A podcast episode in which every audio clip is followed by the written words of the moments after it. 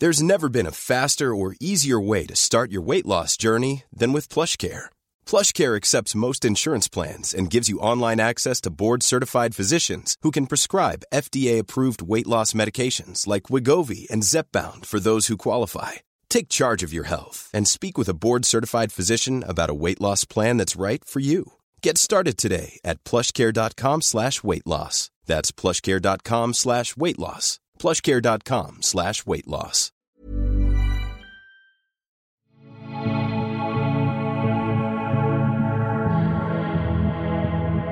Hi, it's Lainey. Hi, it's Joanna. Welcome to Show Your Work, our podcast about work. And last week was a mini egg episode of our podcast. And this week I'm going to worry. Uh, this week I'm going to work on not saying my name like Joanna. It's like something air let out of a balloon.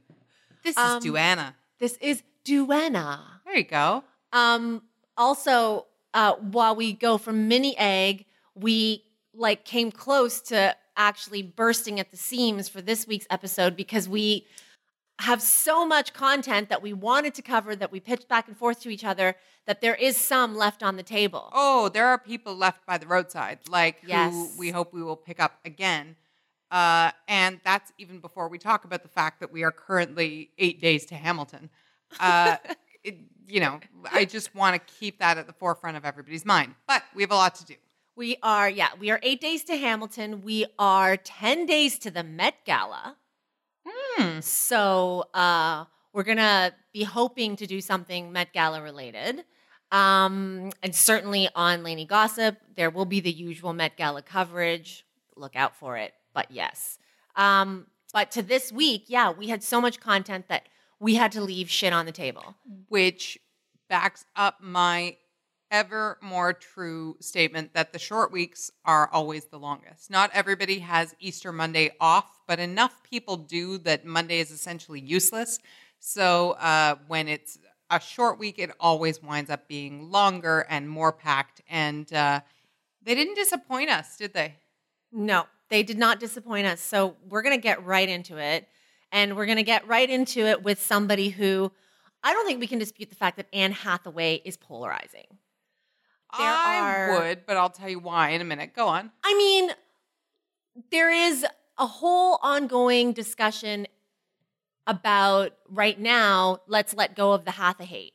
which is so uh, wrong but i don't want to get us off track of what got No. us here when i disagreed with polarizing it's because i think that the feeling about anne hathaway was is more or less uniform i'm not sure there's a, a big group of dissenters but let's keep going Right. So the reason Anne Hathaway is the lead story today um, is that she recently did an interview while promoting Colossal um, with uh, Popcorn with Peter Travers. He's got like a, a, a, a segment on ABC News called Popcorn with Peter Travers.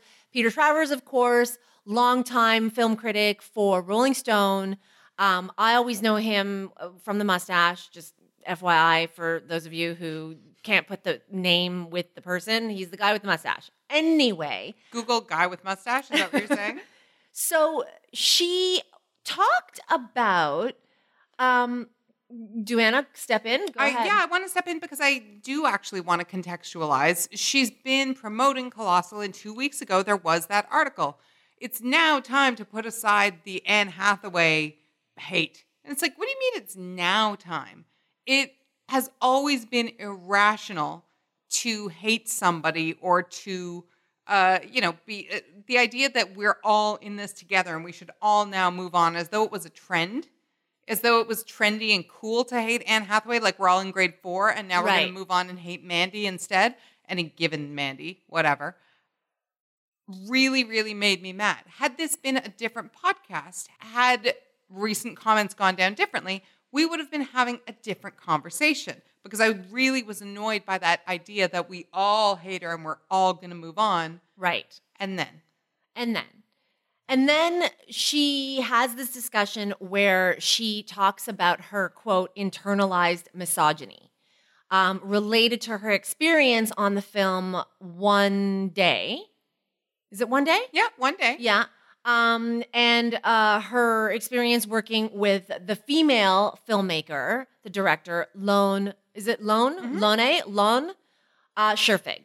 And she basically says that she, when she looks back on that work experience, she thinks maybe she would have held back, or sorry, not would have, maybe she held back because Lone is a woman, that inherently she had internalized misogyny, and that compelled her not to give as much and not to want to uh, earn the respect and do as good of a job for a female director as she would have previously in her career for male directors. And in looking back, she has some regrets about it.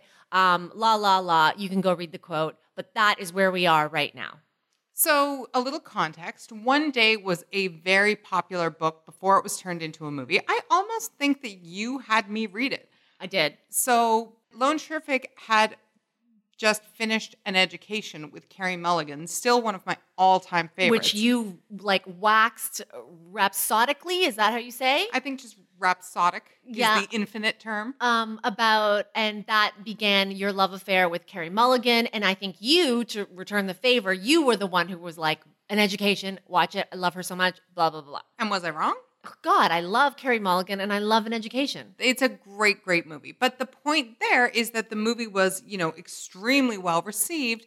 This female director that Anne Hathaway was doubting wasn't some, you know, newbie, wasn't some hack. Uh, you know, it's not like you're being directed by Lindsay Lohan. Right. She had just directed someone to an Academy Award nominated performance. That would be Carey Mulligan in an education. So, okay, here's Anne Hathaway. She says this thing about, she says this quote about, uh, you know, internalized misogyny and about how she judges female filmmakers by what's wrong with their films and male filmmakers by what's right about their films. And so you feel You're listen, the immediate reaction, and I think that the online reaction, at least that I've read, I have not read any counter pieces on it yet, and I hope they're coming, or perhaps they're coming, is oh my God, she's so brave and honest. Are you joking? Oh, I no. really did not think that was what you were going to say. Oh God. Okay. Uh, I'm surprised. And I will say, though, that Duana, your reaction was anger. Oh yeah, I was Your mad. exact words were, oh, for fuck's sake. Yeah, I was mad. And here's why. First of all, I think we can go ahead and say, you know, uh, internalized misogyny is a bit bullshit to just go top level on this whole thing. It's ridiculous, right? Like, what, for what reason? For what reason should you need to feel this way in what was, let's be real, a rom com? I'm not in any way putting a rom com into what we've called a pink ghetto, but there's an idea that maybe a woman is better at understanding sort of the emotions that might be necessary in a film like that. A, Mm-hmm. fine. So, but fine, we can sort of take this as the ongoing growing up of Anne Hathaway, and she didn't know in 2011 when she was like 32 or whatever uh, what she knows now. Fine, let's maybe go ahead with that. The part that makes me angrier is the language that she uses. She says, and I quote, I'm so scared that I treated her with internalized misogyny, and I'm scared that I didn't give her everything she needed on some level. I really regret not trusting her more easily, and to this day, I'm scared that the reason I didn't trust her is the way I trust other directors is because she's a woman. Uh huh. Call it what it is. I'm scared I did this. Oh, I'm so afraid I did that. Oh, I. It's almost like building in a, hey, I was afraid, instead of being like, you know what, I was a dick. Exactly. Feel Right? sorry for me. That's I was right. So, I'm scared that I did this. Maybe I did. It also allows for the element of doubt. It Yes. allows for somebody, the director, somebody to be like, no. You were wonderful. It was great. Which is what happened because I mean, again, when you, as you said, when you use words like that, of course, it puts Lone Scherfig in a position of like, well, I can't, you know, step up and be like, "Oh, can you just call it what it is? Then you were, you know, being an asshole. Yes, exactly. Um, and Lone Scherfig has released a statement. right. Um, which, yeah. It, or her people have released a statement, right? Uh, so it says, uh, The director uh, is deep in pre production of her next film and is consumed by it. She asked me to express her love and admiration for Anne and her work. I mean, that's Yeah. a very gentle, very subtle little fuck you. I don't need your six years later apology. yeah. I don't need your, I'm scared that maybe I did this, but I don't know because I'm not that smart about what I did. Yeah. You know what you were doing. And I think that I mean, listen, I I agree with you in terms of the presentation of this. Like Mhm. we ha- we nobody is perfect and we probably have all acted with internalized misogyny. At the moment when you realize it or you would like to address it and you would like to move the conversation forward is the right way to couch it in fear and in I don't know and I'm not sure? Or do you call it what it is, label it what it is, identify it for what it is? Yes, this is who I was. I regret it. You know what else bothers me about it? Uh, well, first of all, it's disingenuous because Anne Hathaway is not stupid. She's been around the block a few times and she's incredibly, incredibly careful about what she talks about, right? Uh, except for the fact that she was sleeping with a felon for a couple years. she's incredibly, incredibly like tasteful and careful about the things that she says, right? So she knows what she's doing. She knows she's creating buzz and headlines, and this is going to be a story all weekend long. And like, oh, Anne Hathaway, let's go see her in that movie. Who directed that movie, a man or a woman? The other thing that drives me nuts is it's a bat signal to men. She's also saying, like, oh, hey, man, I have felt the same way you have. Like, I too have questioned female directors. Like, you and I, we know how it is because, you know, like, bracket under her breath, you and I know sometimes women aren't that great. So I'm really scared that I acted with misogyny this time. Oh, that's a great point, Duana. It, it is that bat signal. It's almost permission. It's permission and it's putting her on the side with them, right? Hire me, men. I'm going to be one of those girls who's easy to get along with. I'm And not going to be a troublesome Here to feminist. please you. That's right. Yeah. It enrages me. But Is that enough to be like, oh, we can pick up the trend of hating Anne Hathaway again? No. Like, and no, that's not what it's for. And like, I'm always the one screaming about just because some things are bad doesn't mean that all things cannot be anything. You know, I hate when there's progress made in one avenue and people say, yeah, but what about this? And I'm sure we have to believe this of Anne Hathaway, who, by the way, I have always been a staunch defender of. You know, somebody who works hard, somebody who is earnest, somebody who's just trying to do her shit and is kind of very awkward. I've always wanted to be on side with this person. Um, but I find this disingenuous. So does it make her a little distasteful to me? Yes. Hate is not the word I would use. no, it's not the, but I, I would say that it's a bit disappointing. particularly on this issue, because I do think that this was a great opportunity to address the fact that misogyny is lived and experienced um, and uh, how do you say like put out there by both men and women Mhm. but i don't think that we can actually confront the roots of it and to look at it for what it is without actually being honest, not like not apologetically apologizing Right. And being in it. Yes. Yeah. Say you're sorry if you did a wrong thing. say I was an asshole. I have learned, but this is who I was, and I've tried to change it, or I'm trying to change it. Don't half ass it. Don't go 70% on it because now I don't know what you're trying to say. And also, that's the human condition. I was wrong. I made a mistake. I learned. I feel a bit better. I feel a bit stupid, but also a bit better. That's what we're all doing all the time. You know, when you look back at something that you wrote or said or did five Yeah. years ago, even if nobody saw it, even if it wasn't a rom com with Jim Sturgess, and you're like, oh, I was an asshole. Um, you kind of go, oh, okay, well, I know better now. Well, the reason why is because all of this, with all the words and the I'm scared, I'm scared, I didn't, I'm scared, I might have, I'm scared that maybe, then it all becomes a hypothetical. Exactly. Exactly. And it also serves to maybe excuse the performance if it turns out to not have been one of her best, right? It's also an asterisk beside, oh, well, I wasn't as great an actor because I didn't feel comfortable with the director. Or the film well let's let's call it for what it is if we have to like i would say the film didn't do as well as she had hoped Sure, but it know, wasn't well reviewed it wasn't and so but it's also not one that people are still talking about. Right? Like this is not uh i don't remember it in the grand list of anne hathaway like but like, that's why you can't complain about your performance in let's say Brokeback because it's beloved, right? You can't complain about what was she, Catwoman? yeah um, because everybody's already done it for you. I also feel like one day is an easy target because everybody has forgotten this movie. And now everybody's going to go back and maybe watch it and then watch Colossal and oh, is she better? And see, she is better with a male director. It's very calculated. mm-hmm. It's very skillful, I think.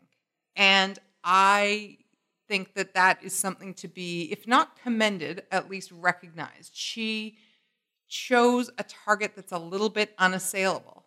Uh, and Anne Hathaway knows her way around the press by now. So that is something to sort of recognize that I don't think this was by accident. I don't think it was oh, a slip of the tongue. please. It was totally strategic. I mean, she's talking to Peter Travers. She's talking about her career. She's talking about the work. Um, when and if this anecdote was going to come up, this was going to be the perfect interview for it to come up in. But he was never going to be like, so anyway, how it was one day. Tell me about what that was like six years I- later. So, it, yes, it was definitely driven by her. And I mean, I'm going to, as you said, Anne Hathaway is the kind of actor who is prepared. Mm-hmm. She does do her work, she does mm-hmm. her homework. So I'm not going to pretend and be like, Anne Hathaway just showed up that day for an interview with Peter Travers and didn't have in her mind certain key messages that she wanted to put out there. That's right. And I would even venture that they came from her and not, you know, she's savvy enough to know, yeah, we need to do X at the box office. This is not coming from a publicist or a producer or whatnot. This is her way of promoting her work. And to a certain extent, it Herself. worked very well. Oh, And- and herself. Yes. And yes, I would say strategically, sure, it is probably the thing that she's gotten the most headlines for during the promotion tour for Colossal. In my opinion, for the purposes of Show Your Work and our and our podcast and how we grade work, I wouldn't say that I give her a passing grade on how she strategically delivered this message. That said, did it land softly, Duana? It did. There's no backlash. I mean, maybe by Monday, I'm going to see something um, by someone who's like, oh, hey, like, you know, let's not be that impressed with what Anne Hathaway did. But I wonder if it's just going to be like, this is what she said. And Well, I hope we're it. I hope we're the ones saying that. Uh, but I still have to commend the the stealthiness of the Sure. the deployment because there are some people who are not so skilled. No, and uh, that's where we come to Blake Lively. so we are recording this on Friday. You will hear this on Monday, but on Friday in New York City uh, was the Variety Power of Women event.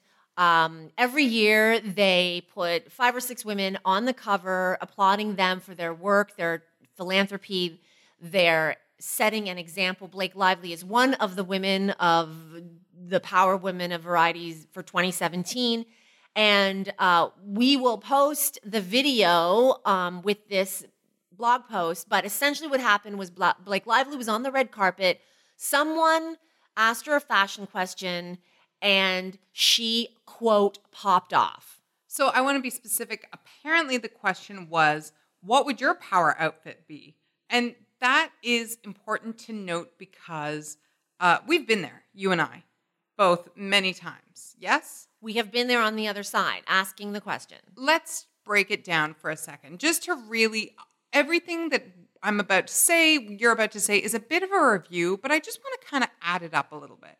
So the reporter was there and asked a question that was kind of a pun on the name of the event. The yes, the Power Women, the Power of Women event. What's your power outfit? She asked. Let's say that that's a true thing. Yes.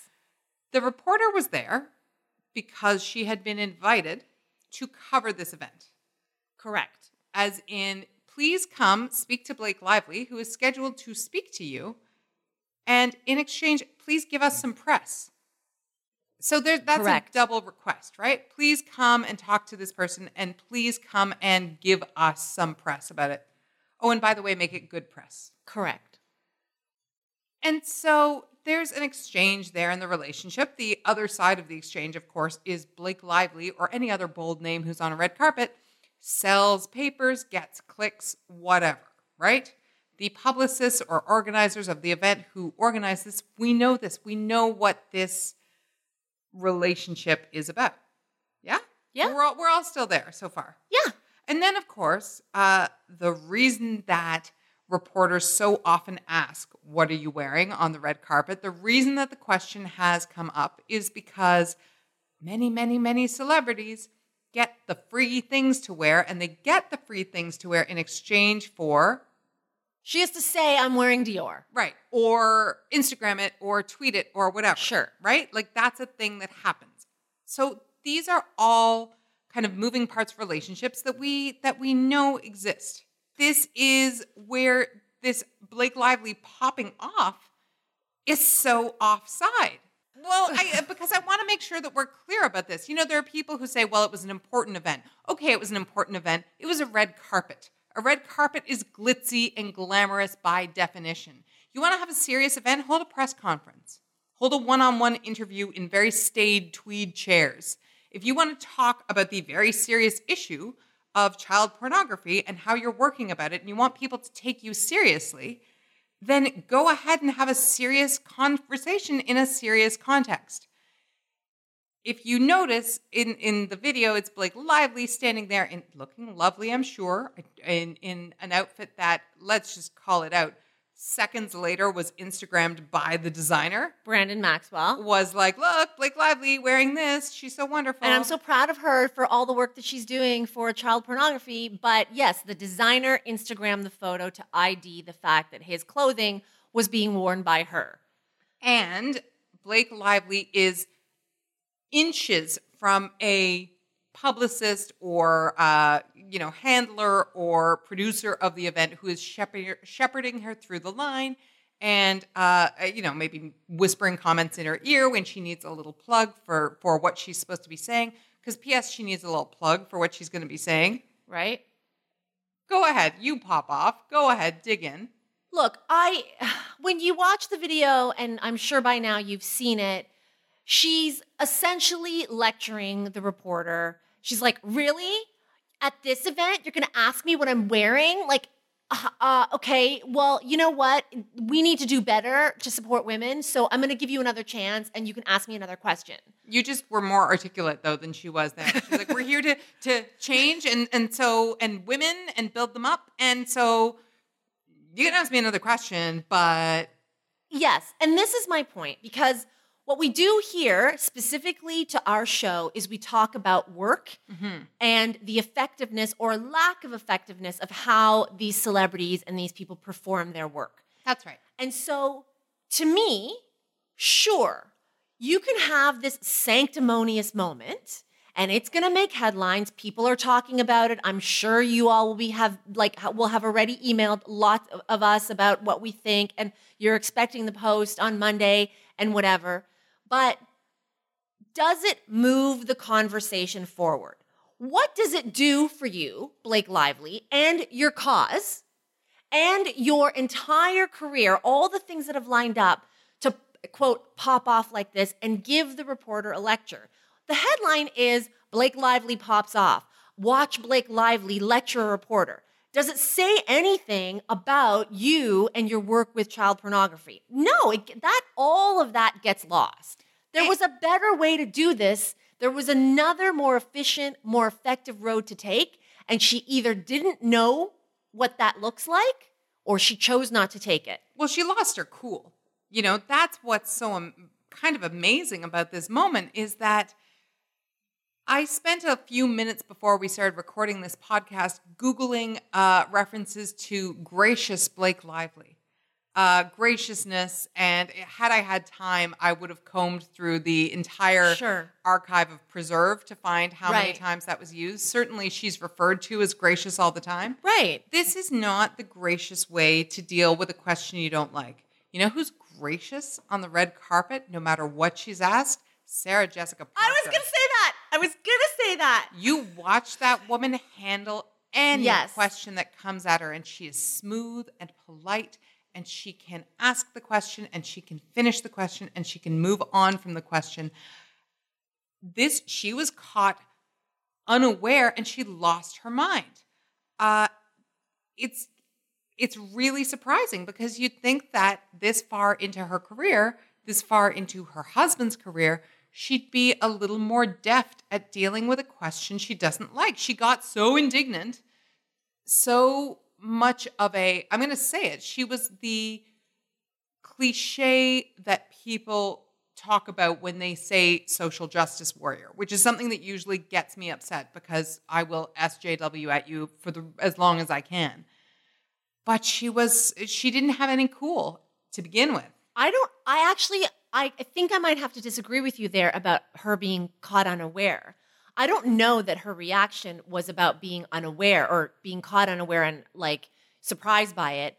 I think it stems from the fact that she was going to an event where, for uh, for better or worse, she was being highlighted for a seriousness that previously in her career she hasn't been highlighted for. Mm-hmm. And she's like, "Oh, well, now I'm I'm you know, I'm being spoken of in the same breath as like the Jessica Chastains of the world. How many times nominated Jessica Chastain? You know what I mean? Chelsea? Clinton is There you go. in this same context. Audra McDonald, Gayle King, Shari Redstone. And let's face it, I don't think Blake Lively would have been unaware of the fact that some eyebrows would have been raised when Variety announced their 27 list, or sorry, 2017 list of power women that you have the Chelsea Clintons and Jessica Chastain and who else? Gayle King, Gayle King. Audra McDonald, Uh, there Shari you go. Redstone. And like, I'll call myself out for it. Like, is it unfair of me? Perhaps. Eh, Like, maybe I'm pulling an Anne Hathaway here, but I would look at that list and I would say, which one doesn't quite fit? So okay, so but- she would have gone in knowing, oh, well, you know, people still see me as Serena van der Woodsen and Preserve and like all the fucking, you know, I'm a Cherokee fucking princess. Remember that? oh yeah, And uh, this is going to be my opportunity to show them that I can be, I am woman, hear me roar. And to me, that's this is not the way to do it. But so your point that she wasn't taken by surprise, either she was taken by surprise or her feelings of insecurity that you are uh, pointing out are so close to the surface that she couldn't contain them. Either way, that's a bad look. Bad look. It's not good at all. And she comes off as looking quite critical and also really naive about that ecosystem of celebrity and red carpet and reporter and knowing that people want a soundbite and knowing what her job is to get the message across in tiny little bites to be a spokesperson that people want to be appealing enough that people want to hear her talk about serious, unappealing topics, right? Because that's the other thing here. Yes. There are many, many men and women working behind the scenes on these very important issues that these women are being honored for, right? Yes. Like Blake Lively is doing one thing for this. She's raising awareness. That's what having Blake Lively attached to your cause does, right? She's raising awareness and she's going to this event, this Power of Women event, to be like, hey, women in Hollywood have the power to do X, Y, and Z.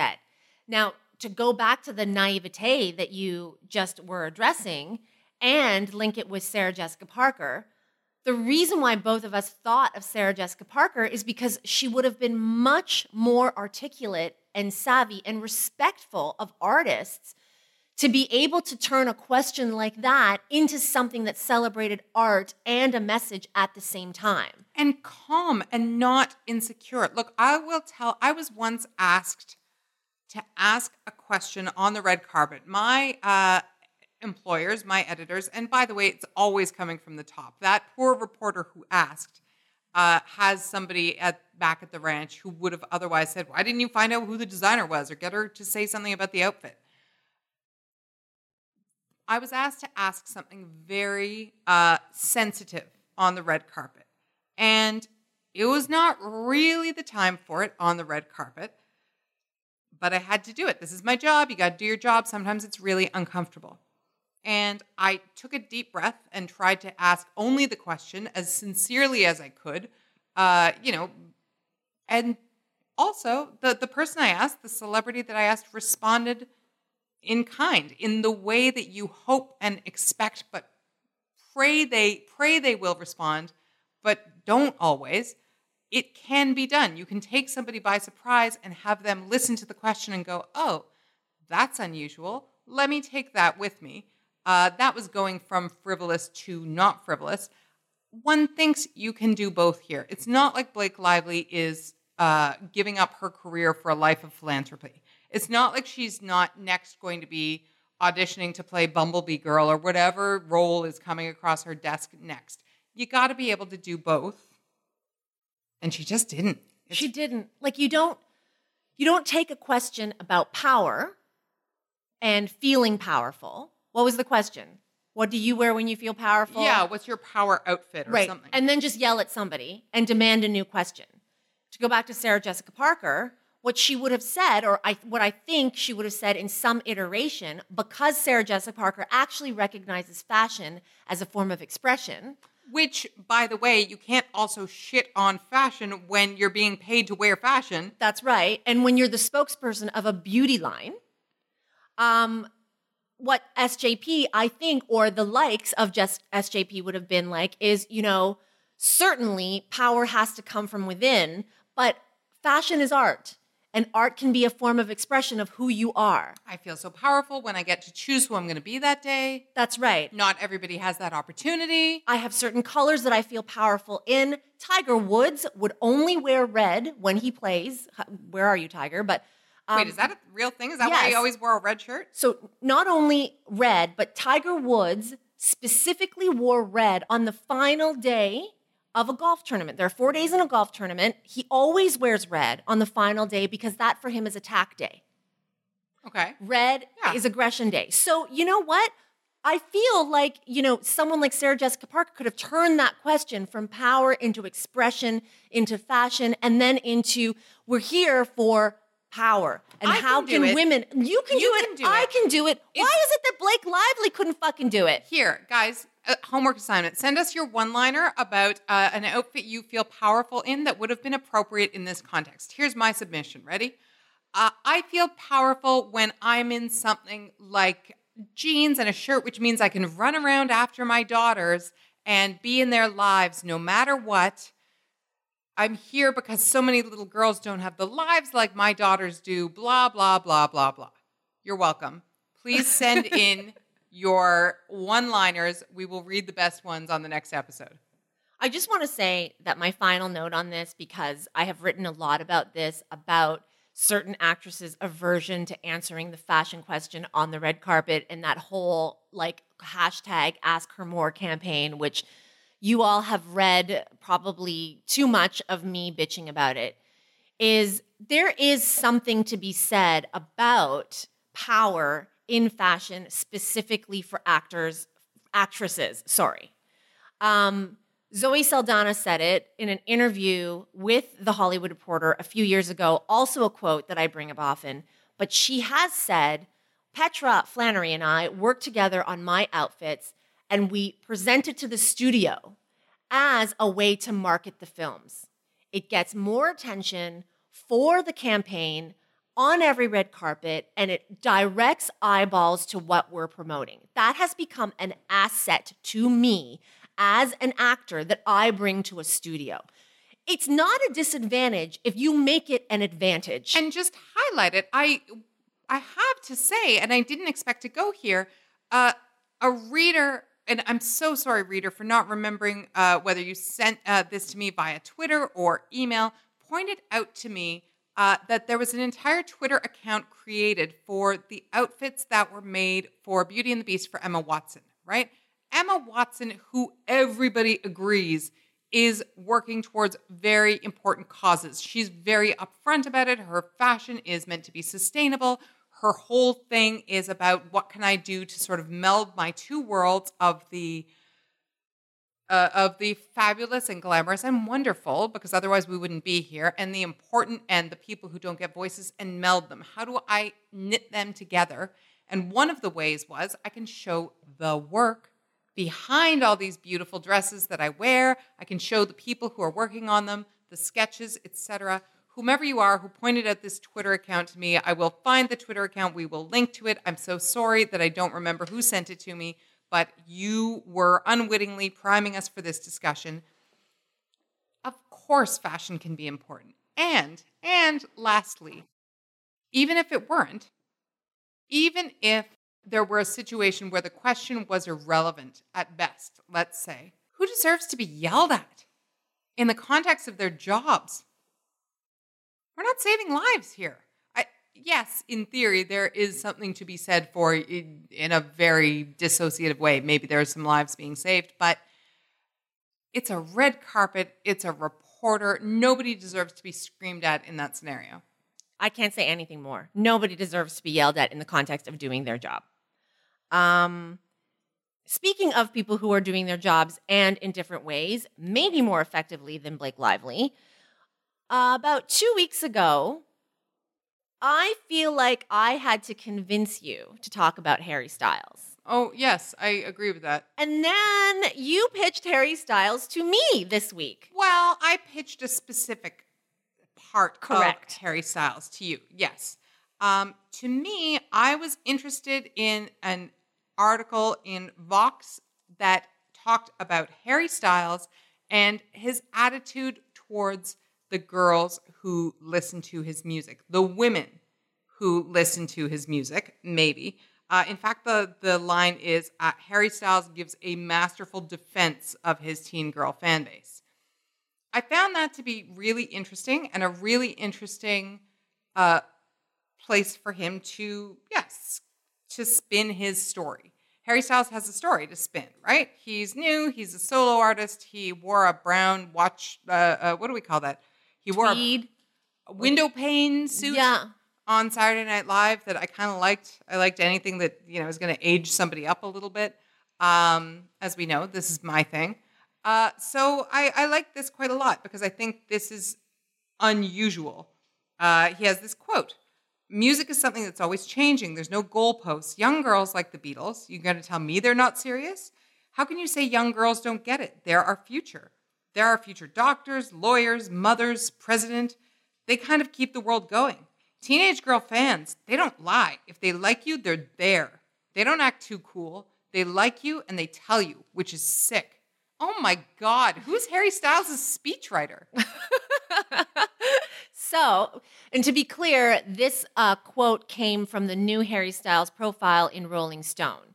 Um, and it was prompted by uh, Cameron Crowe, who wrote the piece, asking him if he has any anxiety or whatever about people looking down on him because his fan base is so largely teen girl. Right. And that was his response. which is huge, but also it's pretty rare. I think there are a lot of people who say, and we've seen it over and over again, right?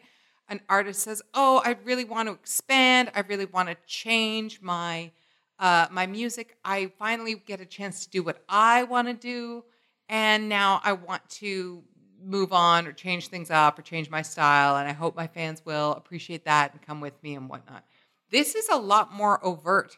No, what's what's the problem with teenage girls? And teenage girls, everybody is a teenage girl or a teenage boy at some point, and why denigrate them? I was I was surprised. I quite like. I mean, I was. I found it quite impressive. I I liked the tactic.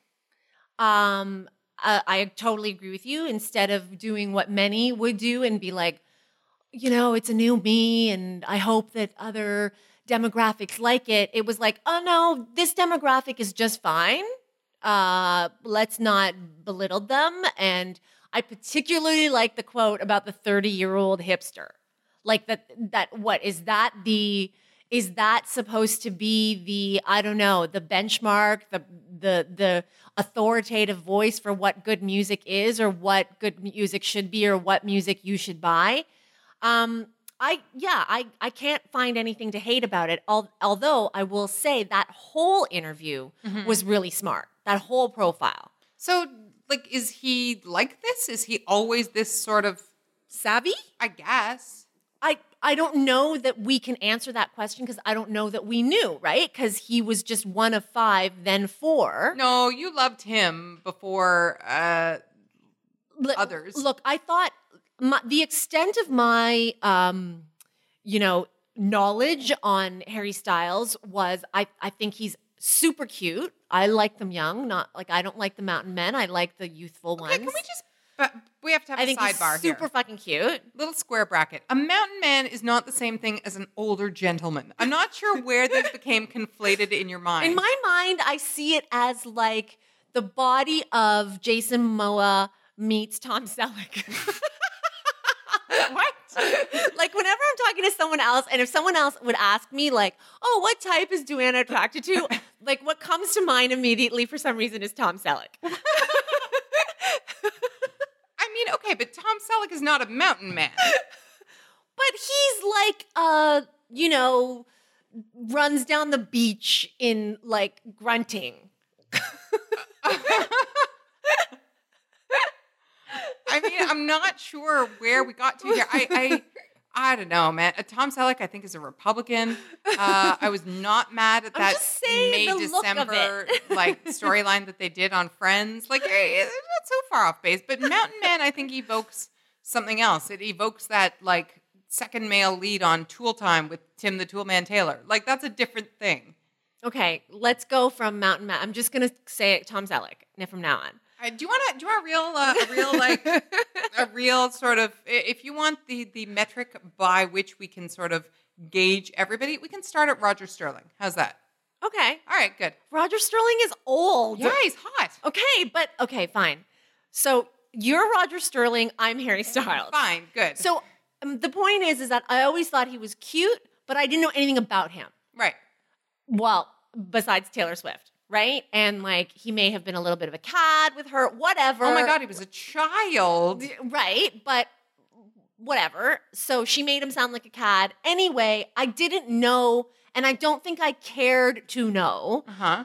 the level of um, intelligence of Harry Styles and whether or not Harry Styles would be good at turning a Rolling Stone profile into this kind of vehicle for him to launch his solo career. So then what I'm saying is that his whole profile, including that quote about teens, was really well done. He's flirtatious. Um, he's flirting with you through the writer. Like there's this part where uh, Cameron Crowe asks about Taylor Swift, Right, right, and right. he says, "I need to go pee first, um, because this is going to be like probably a long discussion, so I need to go pee first. He's like, "But haha, I might not come back." So there's something, there's a tease there. He's like, he's telling Cameron Crowe, "Oh, I've got something to say, but I'm that's why I have to go pee." And we're talking about uh, Harry Styles, but let's also show the work of Cameron Crowe, who includes Yes. that anecdote That's right. because it entices you, the reader, and makes you feel like you're there. Yes. interrupts the story to give you a bit of intimacy. That's like waving the french fries in front of you, right? And being like, oh, they're two minutes from being done. I mean, it was so evocative. Like, to me, I got that sense. And that was very clever, right? Of both Cameron Crowe and of Harry Styles. Mm-hmm. He did a great job, a really good job for his really, like, essentially his first major magazine profile on this level as a solo artist. Does he have to do a good job? Like, is this what's required? Let's be frank here. Harry Styles may be palatable. He may, you know, I gauged uh, the song the first time I heard it by the fact that I was sitting here listening to it, and Jacek did not say, "Oh God, turn it off."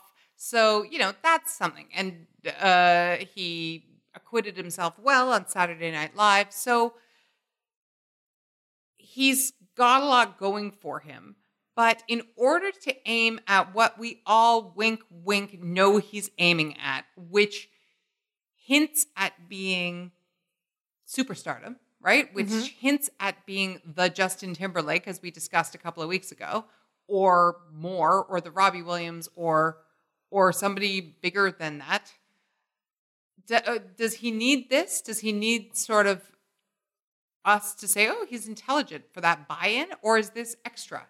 Is this who Harry Styles is?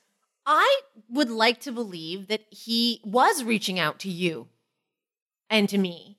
you know, the One Direction fan who loved him was going to love him anyway. As he said, she's there. It's sick. Mhm.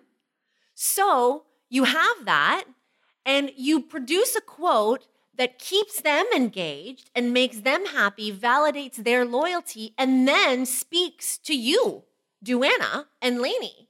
But isn't that just as calculating as Anne Hathaway? 100%. Like if if we're giving him the credit of being calculating, if this is by design, 100%.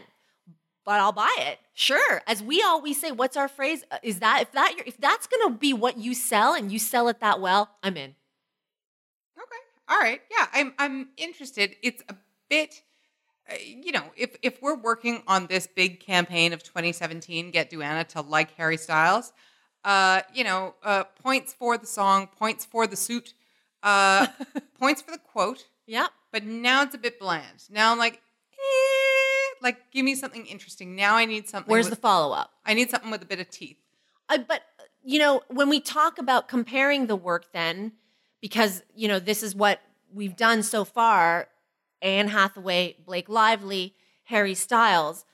This is we've seen this before, and we've seen it go a different direction. We've seen it in someone, for example, like Leonardo DiCaprio, Hmm. who Titanic, right? Jack Dawson.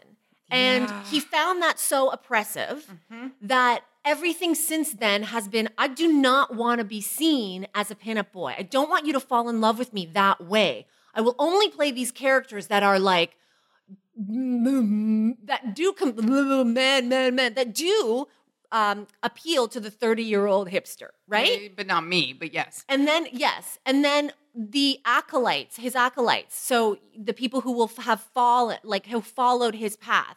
And most recently, you have the Robert Pattinson. Vulture did um, a piece this week about how Robert Pattinson has gone from Twilight and is working on becoming a character actor. So he wants to go away from the days where he's in a movie where girls are screaming at him. So uh, and be taken seriously as a character actor. So what does he do? He works with weirdos. He plays weirdos. You know, he works with like Cronenberg. And I know you're rolling your eyes there, but I feel like that is the Leonardo DiCaprio school. That's the Johnny Depp school. Do you remember who we featured in the very first episode of this podcast? Dwayne the Rock Johnson, Dwayne the Rock Johnson. who we fist bump, like who we fist pump about, and we love him, and we have, as you said, I think last week, I have all the time in the world for Dwayne Johnson. Do you know how unlikely it is for me to care about Dwayne the Rock Johnson? But you know what? He embodies one of the most important lessons I've ever learned about Hollywood comes from an amazing book called Hello He Lied by a producer named Lynda Obst. Uh, it's a fascinating account of producing all kinds of movies that she was producing, uh, The Fisher King and uh, We've quoted her on this Terry podcast Gilliam before. and so forth. And maybe I'm gonna. Yes, that's right. We have talked about her. And one of the phrases that sticks out most from that book, which is a great read, ride the horse in the direction it's going. If you are Dwayne the Rock Johnson and what you really want to do is, God, I don't know, Manchester by the Sea, but what is coming at you is Moana, Take Moana, ride the horse, see where it takes you. Don't be kicking and screaming and trying to drag the horse in a different direction because it's not going to work or you're going to have a rocky road of it. Like Leonardo DiCaprio is still swearing up and down that he's not the heartthrob and getting defensive and grumpy at anybody who thinks he is. Blake Lively getting defensive and grumpy at anybody who implies she's a clothes horse. Ride the horse in the direction it's going, embrace all the things, and you get to where you're going a lot faster and a lot smoother. Well, I mean, and that said, you don't have to shit on what made you in order to get to where you want to go next. No, everybody gets that you don't, nobody starts at the top. Nobody starts at the top. So this is what I appreciate to go back to Harry Styles is that right now he is not delineating the pre-solo and the after solo. um, parts of his career. He's like, sure, I, I do want to try something new. This is my sound. You know, I was sort of experimenting with things when I was with One Direction. I will not shit on One Direction. I will not shit on the people who made One Direction what it is and therefore who I am right now and giving me this opportunity. Um, but I still want to go, like, I still want to try this thing. Great. I think that I, like, listen, the reason why I will buy this is because I'd rather that than the Leonardo DiCaprios of the world who are like, don't see me as Jack Dawson and want to love me anymore and want to like have me in romance movies and uh, like with Rose and, and this and that. Fuck that. You don't need to disavow what got you here.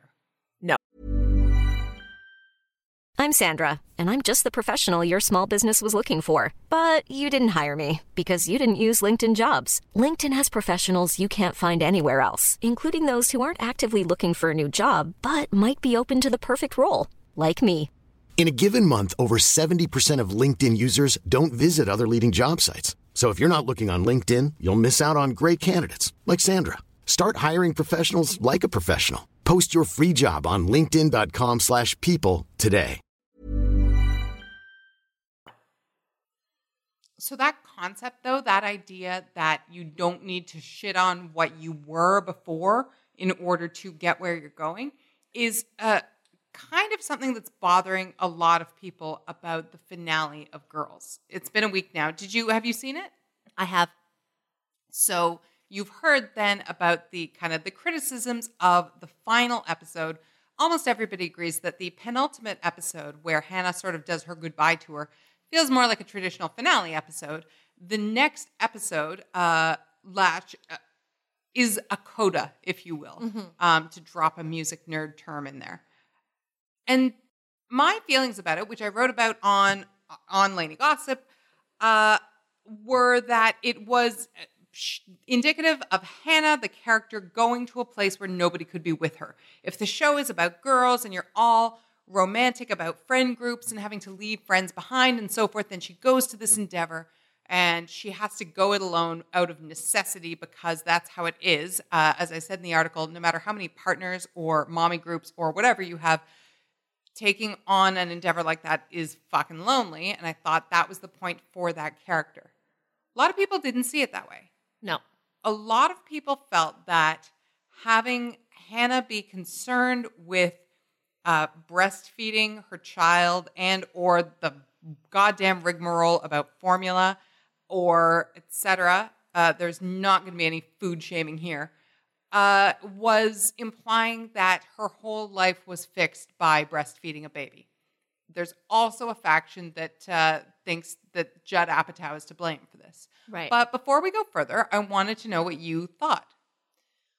when I watched it, and I do find that when I watch TV now, I I can't get you out of my head. um, and especially with critical key episodes on these kinds of shows, I always hear you, and every scene I ask, is this true to the character? Do I buy that this character would behave like this? And in the writing, am I giving the audience what they want or what they need? So I have heard also the criticism that there are people who think this was the motherhood whitewash and that all of these stories end in someone being a mom. And when you say all of these Or- stories, Like people are saying that um, the criticism has been like, why does it have to be that for a woman to find fulfillment or to find herself or to find the way, it's through parenthood? right? And these shows meaning uh, the Mindy Project. That's or- right. Or like the people who think that um, what's missing from Sex in the City and why there needs to be a third movie is because Carrie and Big haven't had a baby yet. Oh my God, you guys! Do you know how old that woman is? Right. So like that would be the natural narrative of of where things go, right? Right. Um, and I get that because I have called out the motherhood whitewash in real life, you know, with real life celebrities who are suddenly forgiven or liked more or whatever as soon as they become parents. But at the same time, that is real life. I also wondered. Uh, one of the reasons, of course, that I want to talk to you about it is because I have a baby who's not a baby at all, and you don't, and we've talked about this, and I am very acutely aware that you having a child does shit all to erase any selfishness or any childishness or uh, dickishness that you may have in your own person. But, you know, at the same time, for better or for worse, would someone like Hannah have ended up having a baby to go back to the character? Would someone who was in her 20s when we met her and was this kind of person and was selfish and flighty, would she have gone to go have a child and then found herself fulfilled? Don't we know people like that? Of course. And more importantly than, oh, people like Hannah, it's people. I want to be careful about what I'm going to say. But for someone like Hannah, a fictional character who, you know, for all the six seasons that we've known her, call it six years if you want to, is kind of no further ahead than she was at the beginning. She needs a change. She needs a thing. You know, in the second episode of the show, uh, way back when it premiered, there was an abortion. I'm going to throw the best abortion ever, says Marnie. I'm paraphrasing slightly. Uh, and it was very de rigueur that the character would have an abortion. It was supposed to be Jessa who would have the abortion. She winds up, she winds up not needing it.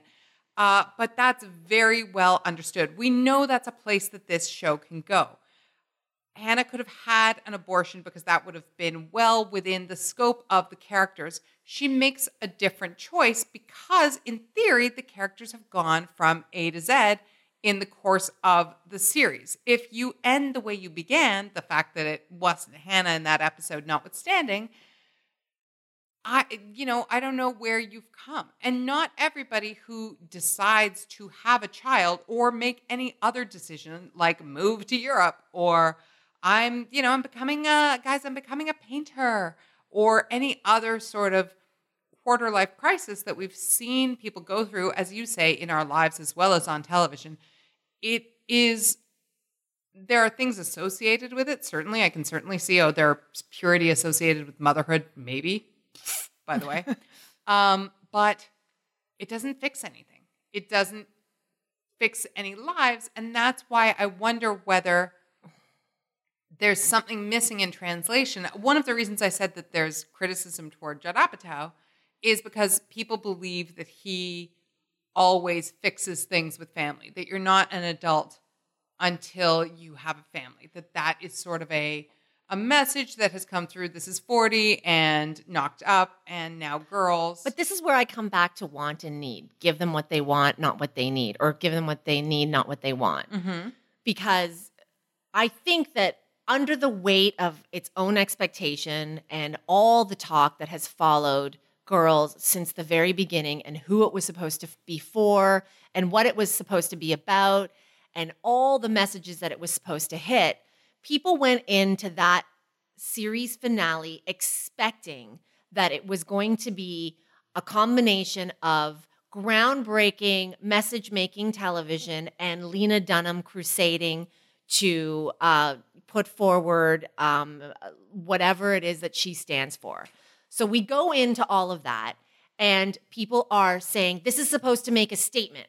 The end of the show has to be a statement. It's going to be this. And I don't know that that services the story, but in ending the way that it did, I wonder if people were hoping for one statement and missed the one that it actually made. Hannah chooses the life of a single mother. Mm-hmm. And to go, the reason why I'm saying this now is because you just brought up Judd Apatow mm-hmm. and that whole motherhood thing. But I'm not sure that Judd Apatow and single motherhood are things that match. No. And to Judd Apatow's credit, he has always, when he's been asked about girls over the years, he's always expressed an understanding of what the show is for.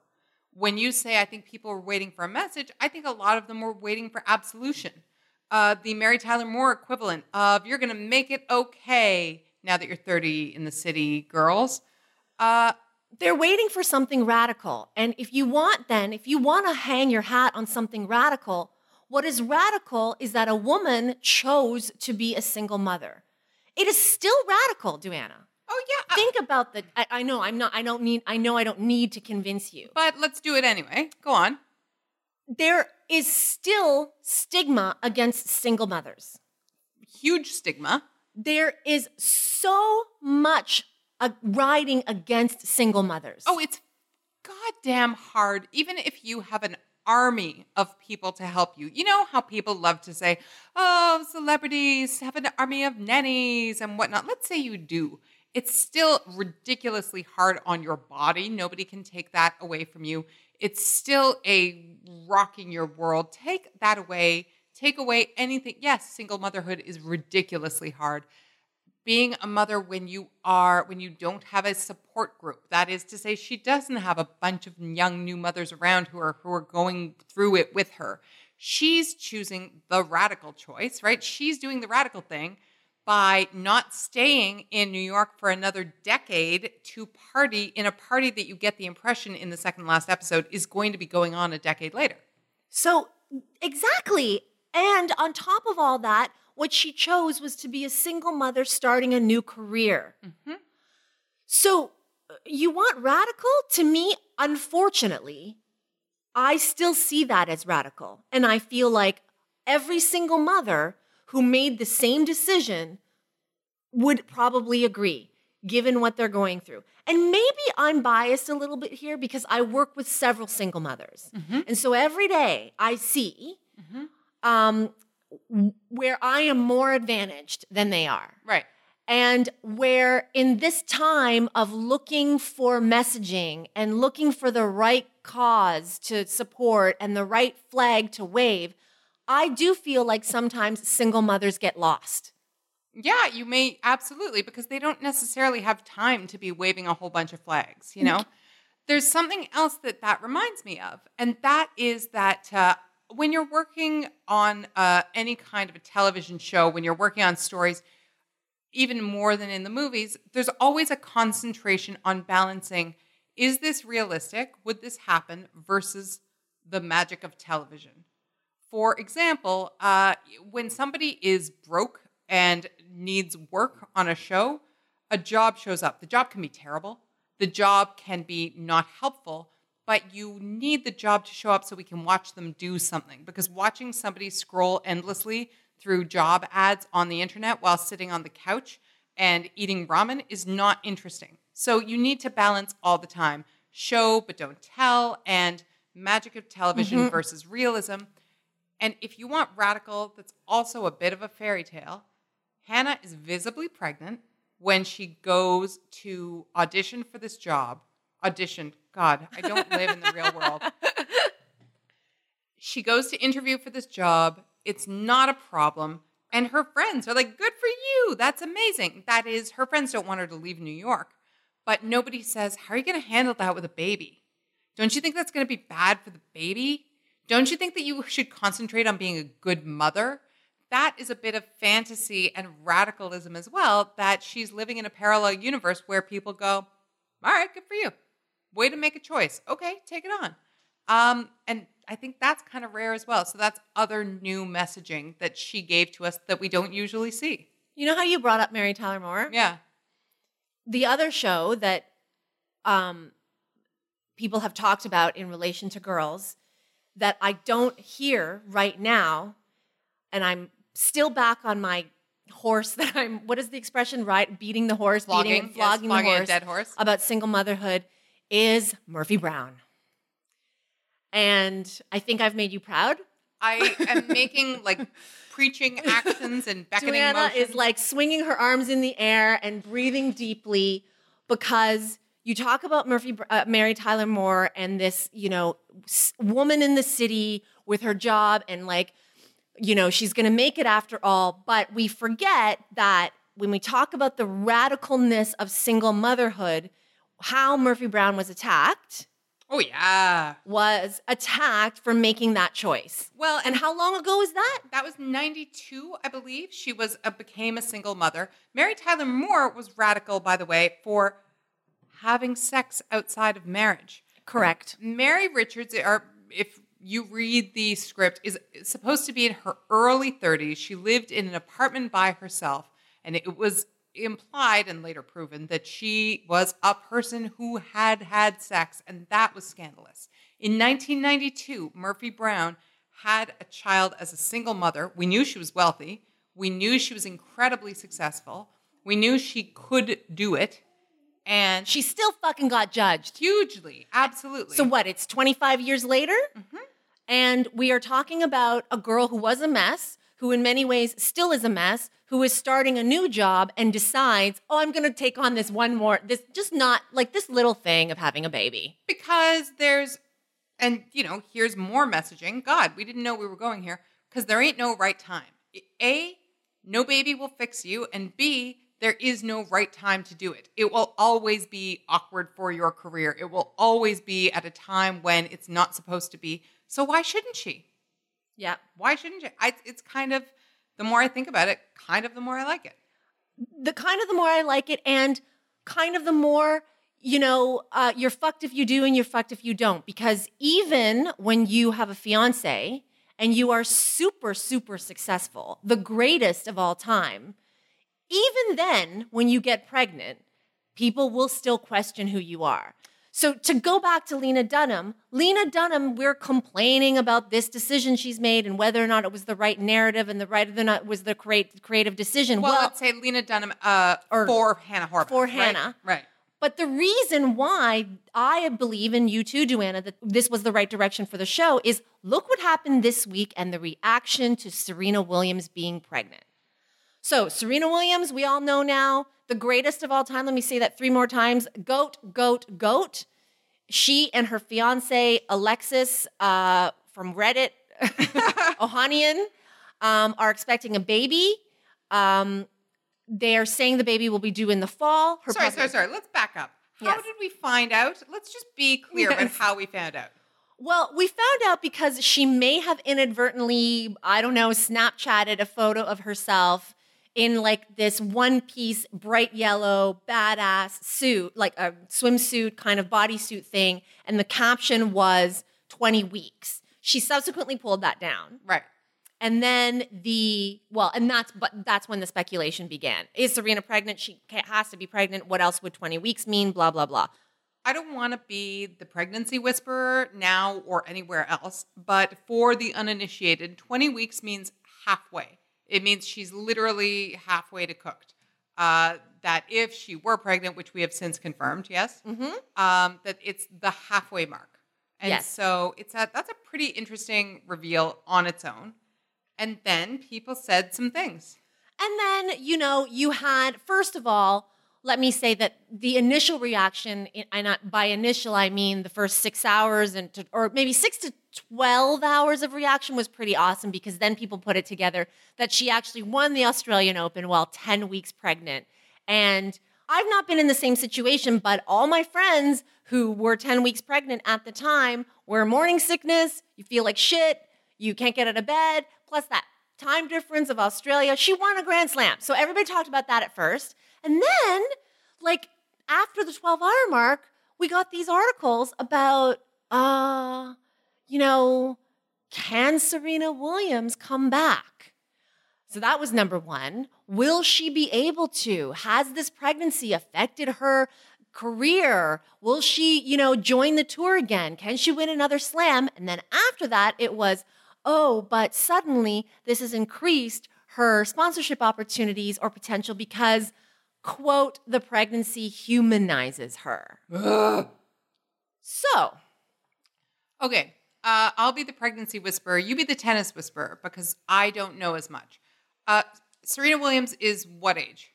36. Greatest of all time has won how many titles? Give me a ballpark. I don't want to give you a ballpark. I want to give you the number. Okay.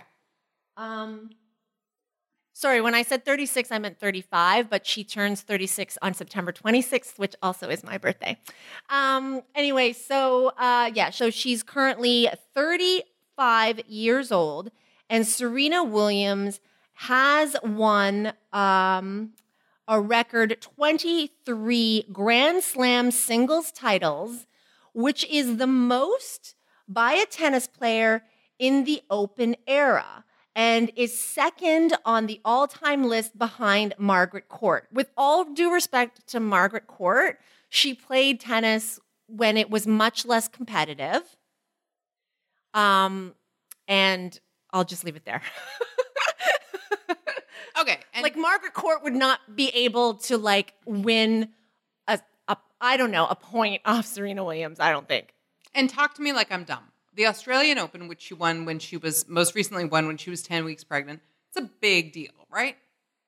Um, the Australian Open is one of four Grand Slams. Which so yes, otherwise there's the uh, there's the French Open that Yep. follows. Then there's Wimbledon. Yep. And then there's the U.S. Open. Yes. Combined, that's that is those The are the year. four Grand Slams. Correct. So those are the biggest tournaments in tennis. And you know, I think I understand that when Serena Williams had won, say each of them once, uh, or you know, everybody was like, "Oh, maybe she'll retire," and she was like, "Nope, gonna stick around," and kept going, right? And has lapped herself and others several times, right? Right. The only thing missing on her career, and I say missing in quotes, is a true Grand Slam.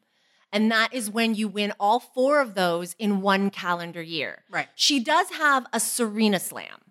So a Serena Slam is she won the French, Wimbledon, the US Open, and then the Australian Open. But the Australian Open always happens in January. Right. Right? So she won all of them consecutively. She held all of them at the same time, just not in the same calendar year. Right. Uh, So, yes. Remind me to use Serena Slam in a different context. Great. Okay, so look, I'm going to ask the question: Is she going to come back and play more tennis? You know, not because she can't. I'm sure she can. I'm sure she can recover. She's supposed to have the baby in uh, early September, which means that she could be ready for the next year's Australian Open if she wanted to. Let's remember, I know nothing about tennis. Um, but is she? Is it boring at a certain point to keep being the one who wins them all? Or is she waiting for the true Grand Slam? What's your gut? My gut is, first of all, my gut is never doubt Serena Williams. So if Serena wants to come back, she's going to come back and she's going to be awesome. Oh, sure. And there's no doubt there. But I'm curious about a move. You know, I said a few minutes ago, there's no right time. And I have no idea sort of what her plans are in the in the greater sense, but it's interesting to think about would she transition to something else? Is this something that Look, her publicist, in confirming the pregnancy, said Serena is due in the fall. She will return to the tour next year. great. So, right now, that's all we have to go on. Right now, she intends to keep playing tennis. As we have all heard, things change once you become a parent. And if she becomes a mother and decides, ah, I've done the tennis thing, I'm just gonna chill for a couple of years, then that's very possible too. When do most people retire? I know men play longer than women, right? Um, men can play longer than women, but typically, typically, a tennis player will peak at late 20s. Uh-huh. So Serena is already an anomaly Mhm. because, uh, so that's why, like, there's when I, I stress typically, I don't think that applies to Serena Williams, the greatest of all time. Like, you know, I don't, I don't know that. No, many have been and gone in the meantime, right? Like she's, yeah, I, I get that she's no, uh, I, I really want to say Martina Hingis. I don't even know if that's a relevant uh, name. I just remembered how much we talked about her some year. So, okay, this is great. She's going to return to the tour next year. Uh, you know, I guess another question is is this a political move? If there's never been a, a world champion tennis player who has, you know, had a child in the course of a, a regular season. Okay. or uh, there has been a championship tennis player who has had a baby and come back and won championships. Lindsay Davenport. Mhm. However, um, not at Serena's age. Mhm. So Lindsay Davenport was still in her 20s. She went and had a baby, then came back after the baby, and then won. Did you ever expect we'd talk this much about babies on the Lainey no, Gossip Show Your no, Work podcast? but I mean, like I said, I will talk about whatever. Uh, uh, like I will talk about whatever when it means it's Serena and when it means things that are radical. Because in addition to people doubting or wondering whether and being hand wringing about whether or not this is fucking gonna like you know affect her career, as if she didn't already have the greatest tennis career of all time.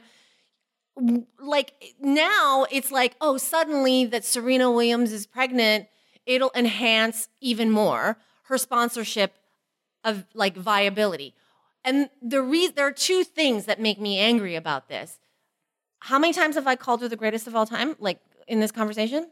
If we were, you know, the the kind of podcasters who are podcasters, we would have one of those little Dings, yeah. dings go off. There you go. She makes less in endorsements. For a long time, she made less than in endorsements than Maria Sharapova, who uh, has significantly less wins. Right. The significantly. the endorsements are not uh, proportionate to the success of the player in this case. And also, uh, Serena is not a cheater. Uh, Serena has not been uh, banned from the sport temporarily for doping. Um, You got to spell it out for those of us who are in the shallow end where tennis is well, concerned. Maria Sharapova, you know, served a suspension from tennis for being caught, being found positive for a banned substance. This week, she will return to the tour. Oh, how convenient. Yes, exactly. But yes, so Serena has never been banned from the tour for substance violation. Maria Sharapova has. Maria Sharapova makes more money in endorsements than Serena Williams. Now people are saying, oh, finally, Serena might make more money than Maria or at least be more attractive to sponsors now that she's pregnant because it's, quote, humanized her. I'm sorry.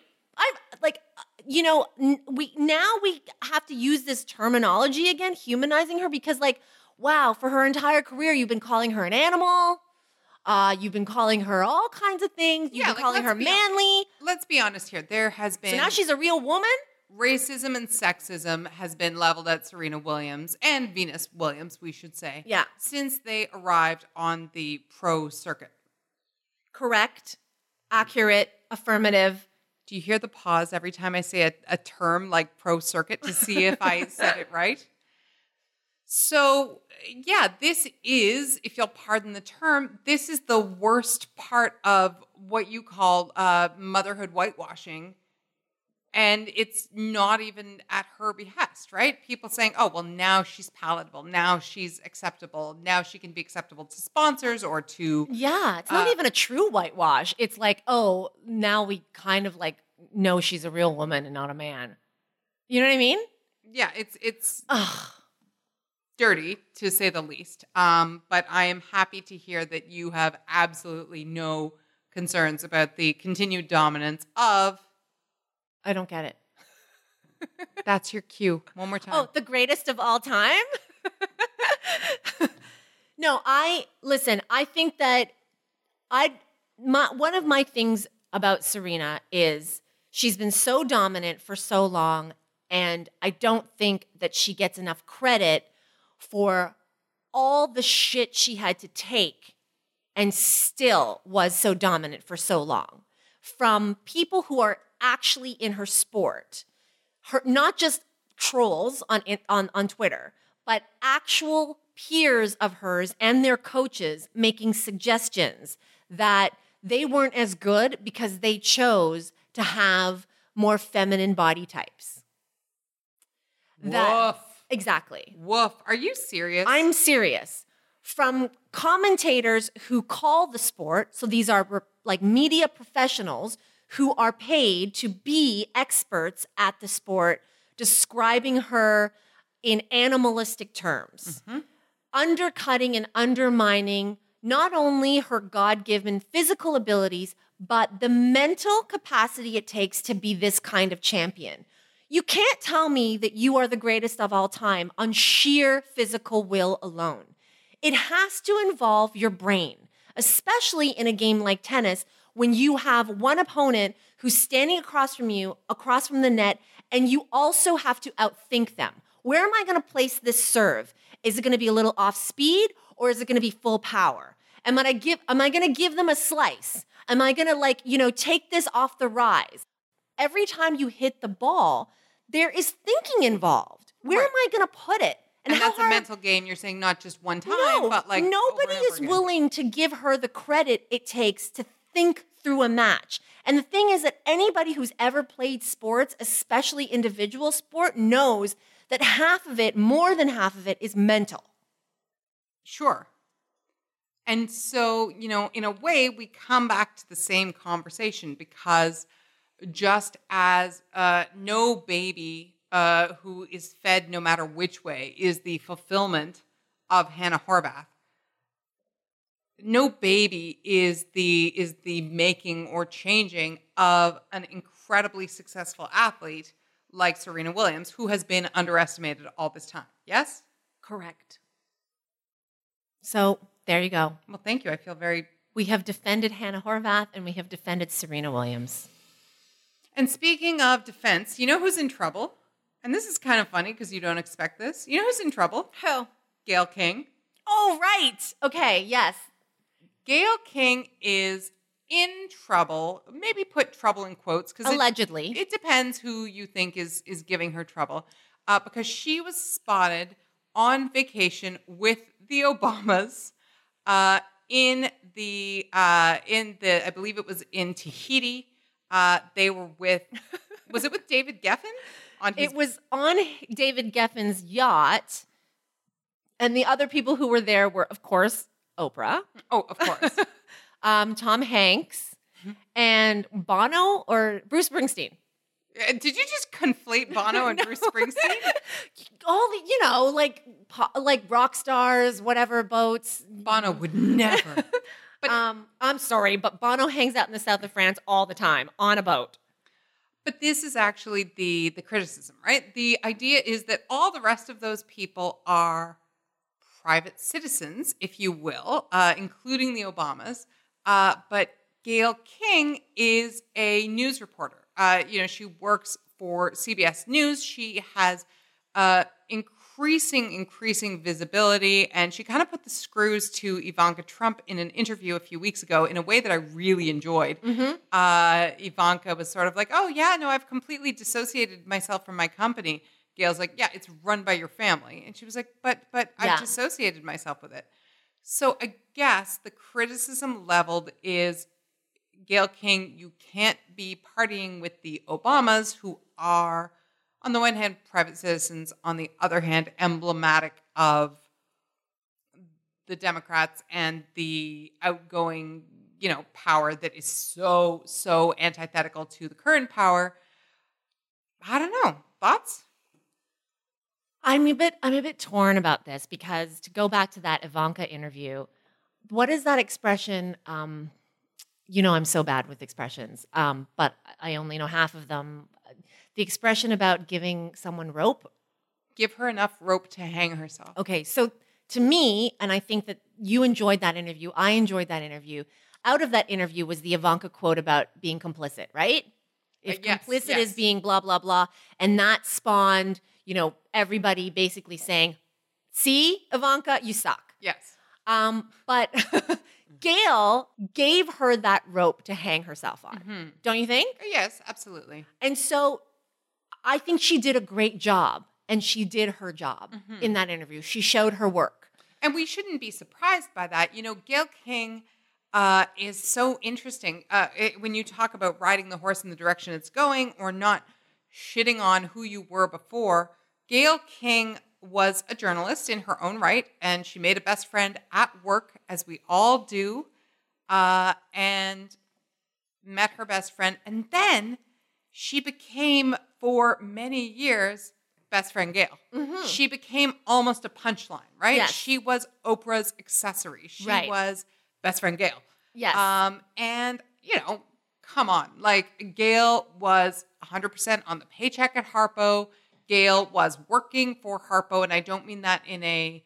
There's no euphemism there. Often there would be segments or episodes where it was like, oh well, you know, Gayle's going to go do the interview instead because Oprah can't be there. That's work, and she should be and was paid for the work. But, you know, somewhere along the line, people kind of forgot no, this is a journalist. This is somebody who is hardworking, who has delivered the goods, who was able to put the screws to Ivanka. So, should a working journalist who is a serious journalist be penalized for who her friends are? Look, I'm of two minds about this because yes, if you want to look at things in black and white, there may be a required distance between a journalist and a political figure, sure, in black and white.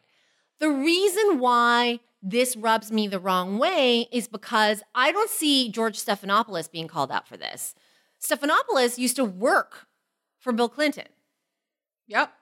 But used to is an operative word there. Sure, but I mean, like, to me, it's, I- I don't see anybody calling out Charlie Rose fawning over some of his celebrity guests. Will we be able to have this conversation in a more pure sense if there was actually equality in the treatment of journalists, male and female? Sure. But as it is right now, I, I don't know that we can have this conversation because there's no parity. Or, and I don't disagree with you, but is it something else? Is this um, payback for the Ivanka interview? Is this somebody saying, go dig up some fucking shit about Gayle King? Sure. And it's not hard. You want to like that? That's a even a more sinister look at it. And but I mean, I guess we're living in the world of sinister things. Yeah, I mean, it's more sinister and also more uh, uh, Mickey Mouse in a way, right? Because it's not hard because Gayle King is not hiding anything. I don't think that they were caught on said yacht, right? Like, this is something that you do. You go on vacation with your friends, and I don't think that she would uh, be harboring any sort of mystery about her friends and who they were. It's not a it's not a secret. So is this an effort to smear somebody who, as you say, gave Ivanka Trump enough rope to hang herself? I, mean, I like that hypothesis too. Um, you know, I think that whatever this report originated out of Page 6 in New York. Page Six is part of the New York Post. The New York Post is owned by News Corporation, and News Corporation is uh, Rupert Murdoch's company. Rupert Murdoch, of course, is Fox. So, Duana, if you want to follow your nose, there certainly could be a case made for conspiracy theory here in revenge and payback. 100%.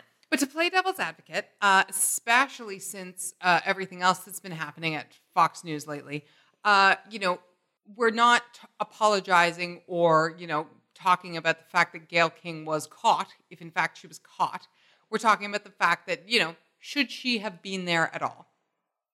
Maybe it was a witch hunt to find her, but twist the narrative around and, and we can find ourselves in defense of certain terrible men who are no longer on Fox News. So, should she be there? Is this part of her work? Well, on the one hand, I will say you want to develop sources, A hundred percent. right? Yeah. You want to get as close to the inside as you can so that you can get inside. Well, and let me just be really uh, clear about that. Not just you as a reporter or whatnot, your bosses want that. People are hired not just for their skills. Yes, for their skills, but there are many skilled people. They're also hired for their connections. They're also hired for, oh, people like this person. We're going to have more access. People will have a warm room in such and such a place because people like them. It's all those things combined. Yes. So that's one side of the fence. The other side of the fence is so when it comes time to report on your friend in a negative light because of a factual news story, can you do it?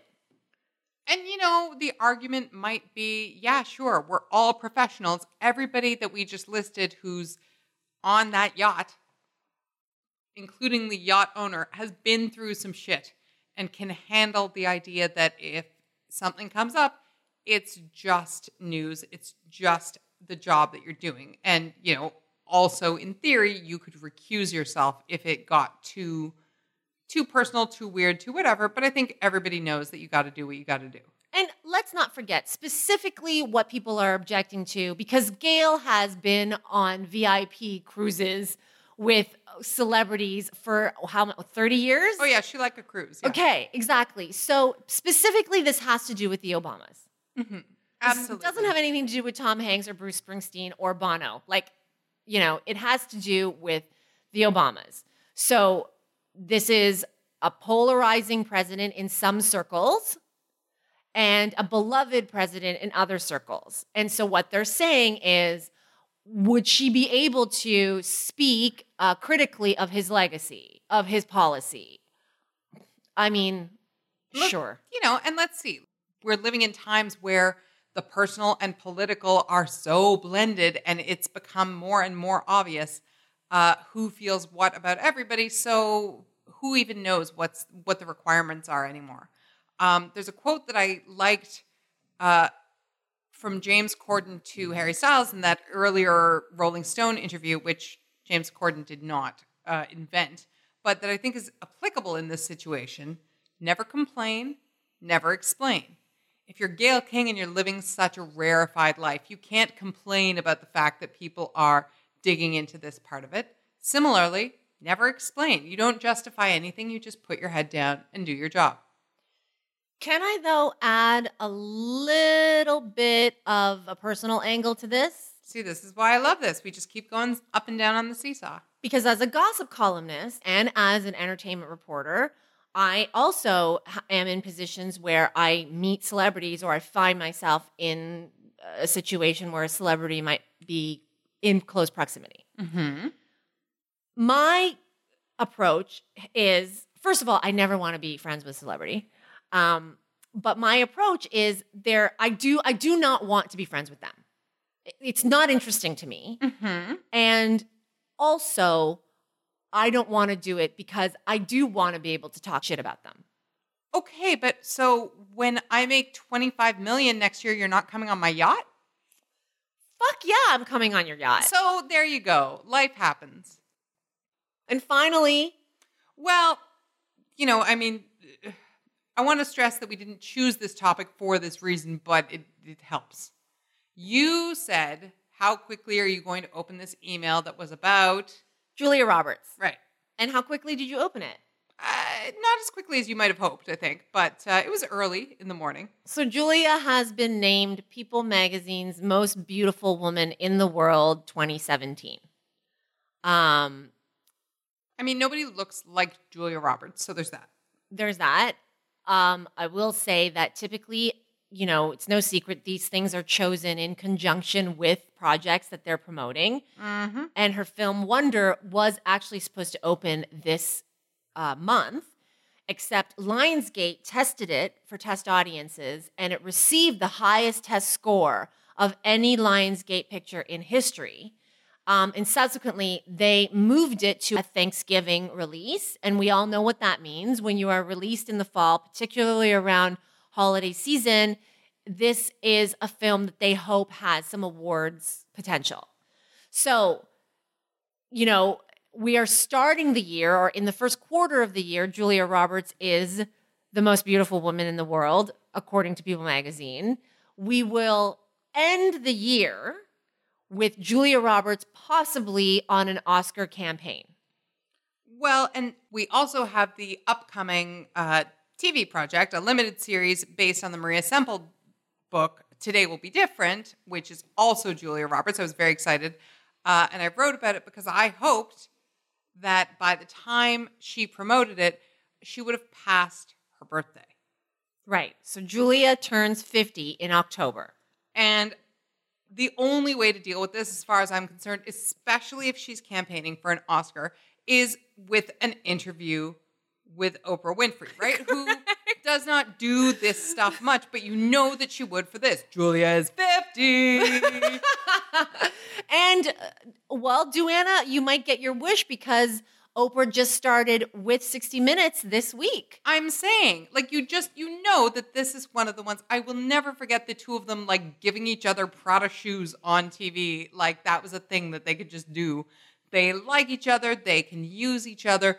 Uh, she's going to be 50. Isn't 50 just amazing? Isn't it just the best? Like, you can just see how this is going to go. There's going to be a lot of, like, long shots of the two of them walking in orchards or uh uh what grounds does uh, ranches uh, Ranches, yeah. Montecito, I think, is right? Mm, yeah, like like vineyards uh, uh, there's gonna be a lot of walking and a lot of like oversized floppy sun hats yeah. um and like isn't it just amazing why didn't you tell me oprah she'll say i'm telling you i told you 50 is amazing um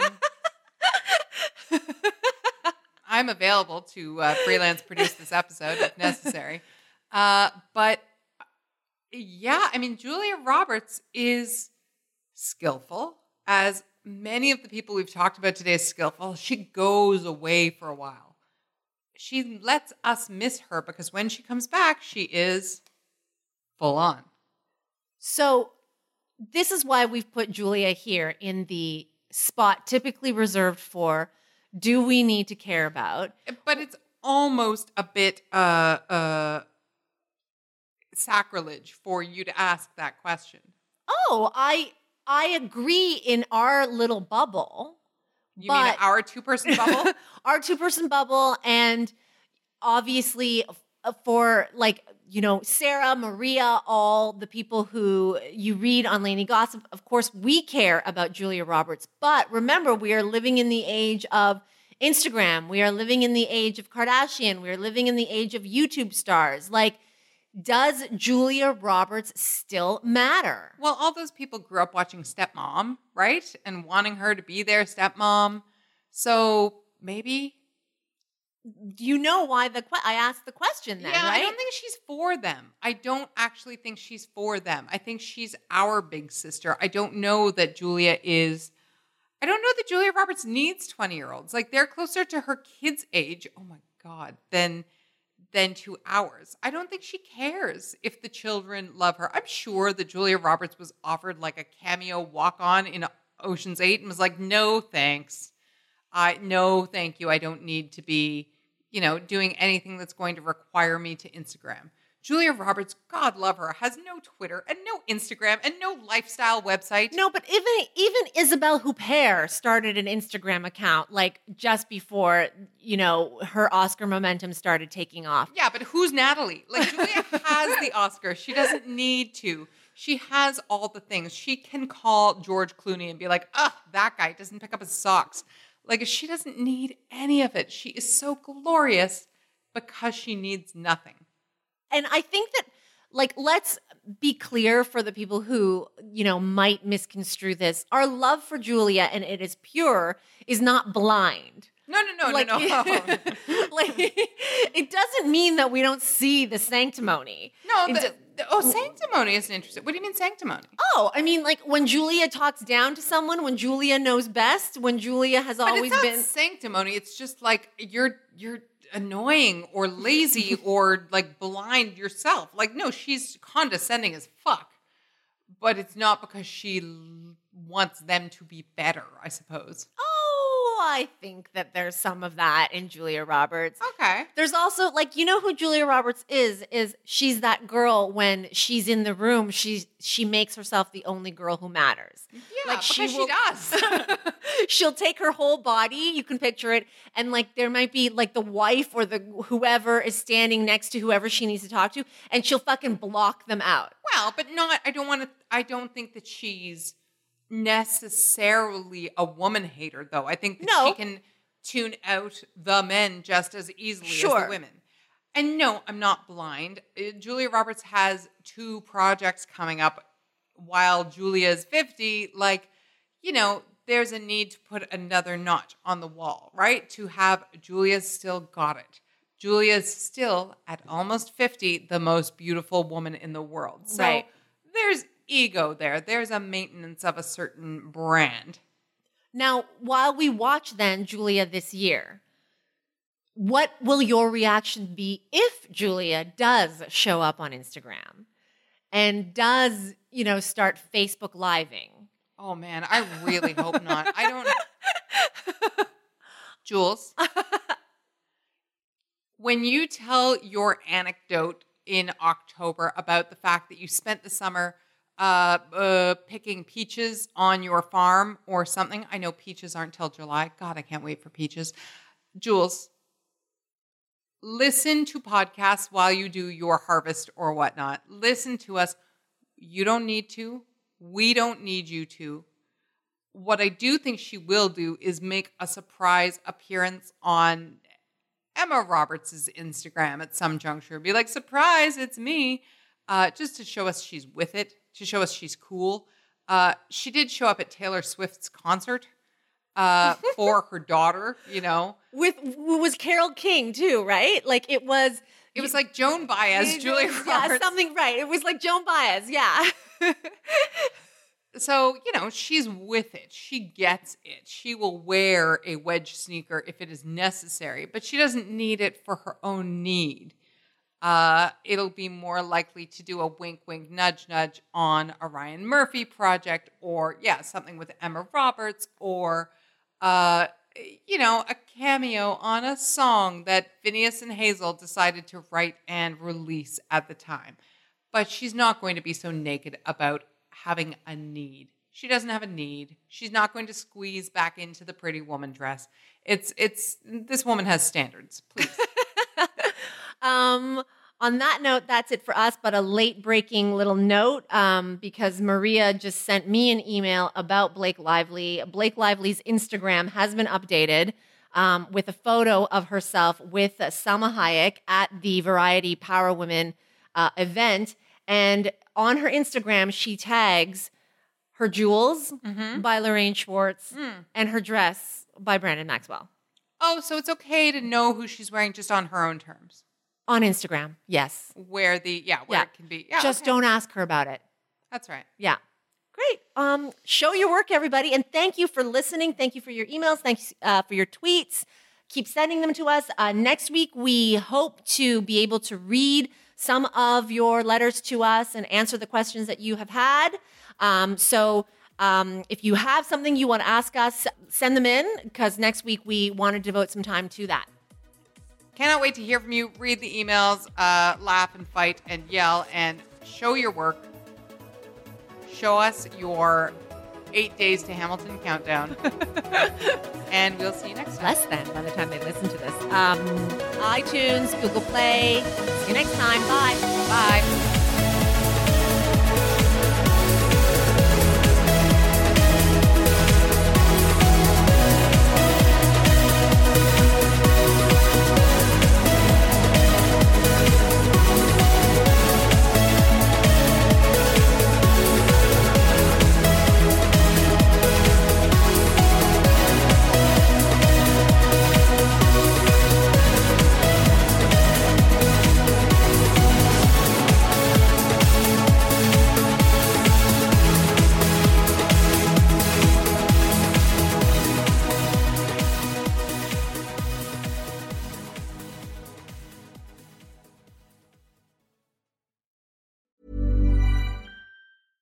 Hey, it's Paige DeSorbo from Giggly Squad. High quality fashion without the price tag. Say hello to Quince.